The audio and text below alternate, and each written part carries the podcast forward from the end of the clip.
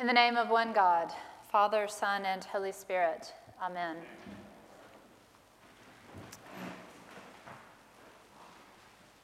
In that other realm, the world we used to live in before being transported through the portal of pandemic to this new world, we understood our lives and routines in vastly different ways. We engaged in the public without fear or anxiety regarding the air that we breathe. We could see people's faces and responded to the physical cues associated with various facial expressions. Some of us even wore lipstick. We went to the doctor when we needed to, and to the hospital to visit family and friends at their greatest times of need. We came to church. We shook hands with one another. We hugged. We sang together, and we drank from a common cup. We didn't allow fear or anxiety to be our default. Instead, we lived into our hope and faith and belief, and we knew joy. Then the pandemic hit. We embraced a posture of conservative caution, and that was the right thing to do. In the early days of the pandemic, when all the world seemed to come to a screeching halt, our caution saved lives. Though it was challenging and we had to learn and engage in new ways of being, embracing technology at unheard of levels, we found a way. We stayed connected when we were told to maintain our distance. We began to recognize and revere those who we had paid little attention to as essential workers in our daily life. We found ways to be flexible and resilient, and our mantra became pivot. We worshiped on the front lawn and we met via Zoom. We checked in with one another and we checked on one another. We didn't quit being the people of God. In all the changes and chances of the last 18 plus months, I think the hardest has been the little strip of cloth we have been at times forced and more often encouraged to wear. We've learned how to wear a mask, though we don't like wearing a mask. And as the pandemic seems to make a transition to an endemic, we are less and less inclined or willing to continue to wear that mask. It has become a distraction at best and an excuse at worst. It's almost time for us to return to a mask optional policy here at Ascension. Not quite yet, and not because we are safely beyond pandemic, but because we are moving in that direction toward an endemic status. And the distraction of masks has led us to a waywardness in our own Christian lives we are less willing to be involved at church. Our spiritual practices have begun to decline. Our desire to help the needy is beginning to be reduced. And in part, that's simply because we weren't allowed to meet for so long. And as we have come back we have continued to face obstacles and challenges that distract us from who we are as God's beloved. When we do become mask optional, I will still highly encourage you to continue to wear a mask in the pews at Ascension or at Sunday school or in Ascension Hall and everywhere in between. But I also recognize that you have been faithful to the call to get vaccinated and have done all the things that the medical community has requested of us in the height of this pandemic and even of the Delta variant. When we do become mask optional in the very near future, we will continue to offer a reserved mask required section that is social distanced in our southern transept for the peace and protection of those who are immunocompromised or not eligible for vaccinations at this time. And I would request that those of you who are not vaccinated continue to wear a mask until we move officially into that endemic status. Not simply here, but at all places in public grocery stores, schools, office buildings, wherever you might be. None of us are called to be the mask police in this place or anywhere else. Instead, we are to continue to love one another as our baptismal covenant requires of us.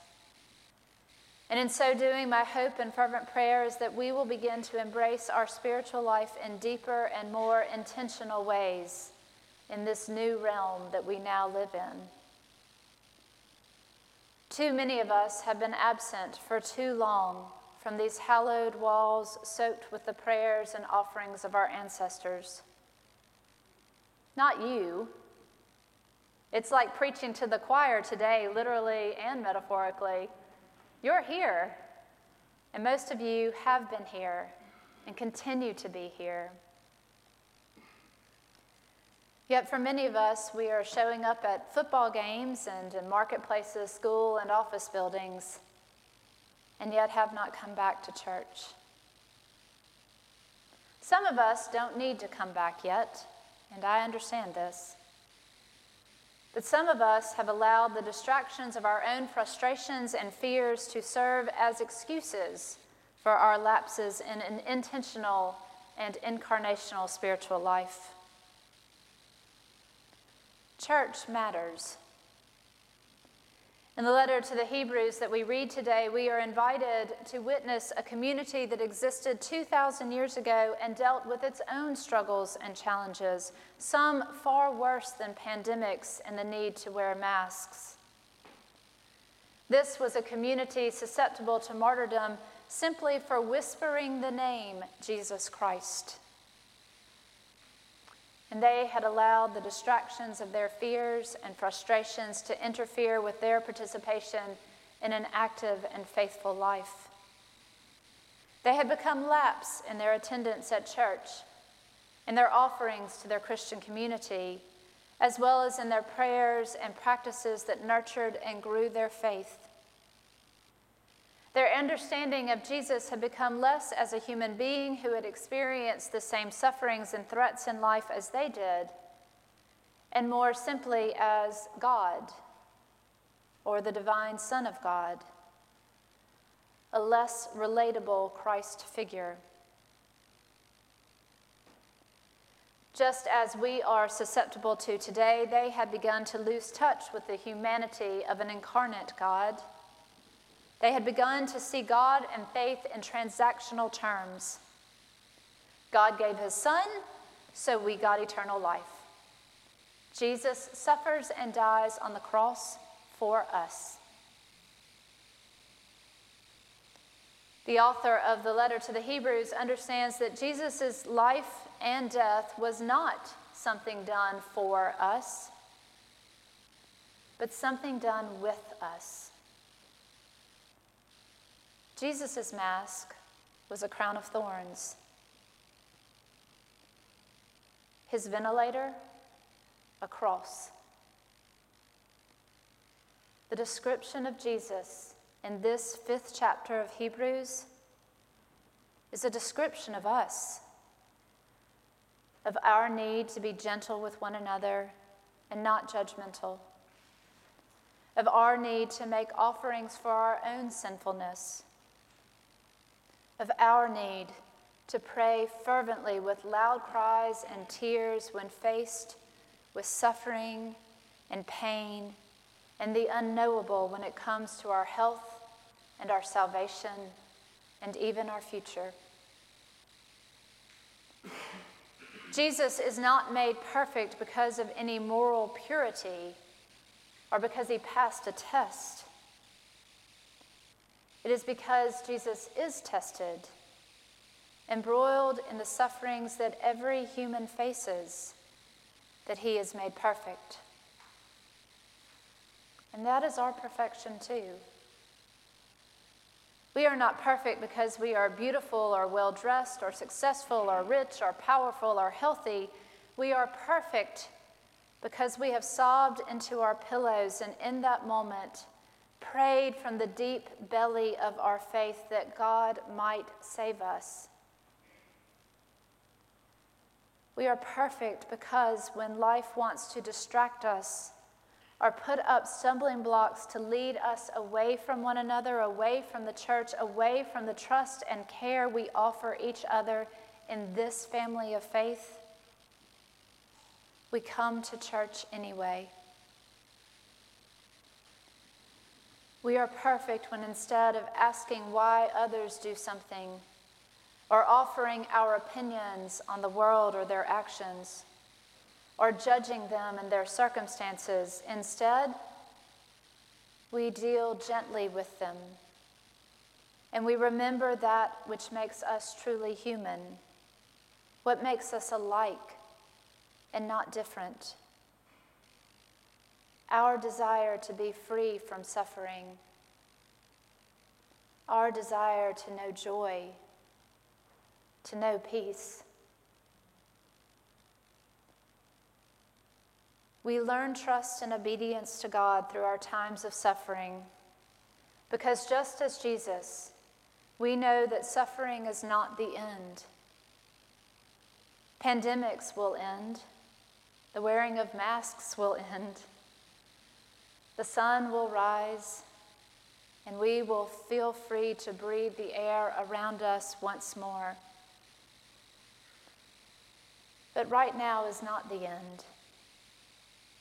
Right now is the time that teaches us, strengthens us to live into the age to come. Now is the time to remember our belovedness and embrace the power of our incarnational presence in this world. Now is the time for us to go to church, to embrace a life of prayer and supplication, to make offerings for our sins.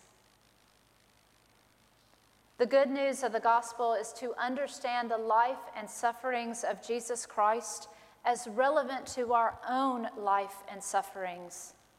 And by recognizing the correlation of our hope as that inspired by our engagement in our faith and in church, in the body of faithful people, the community that we all belong to, that is the body of Christ.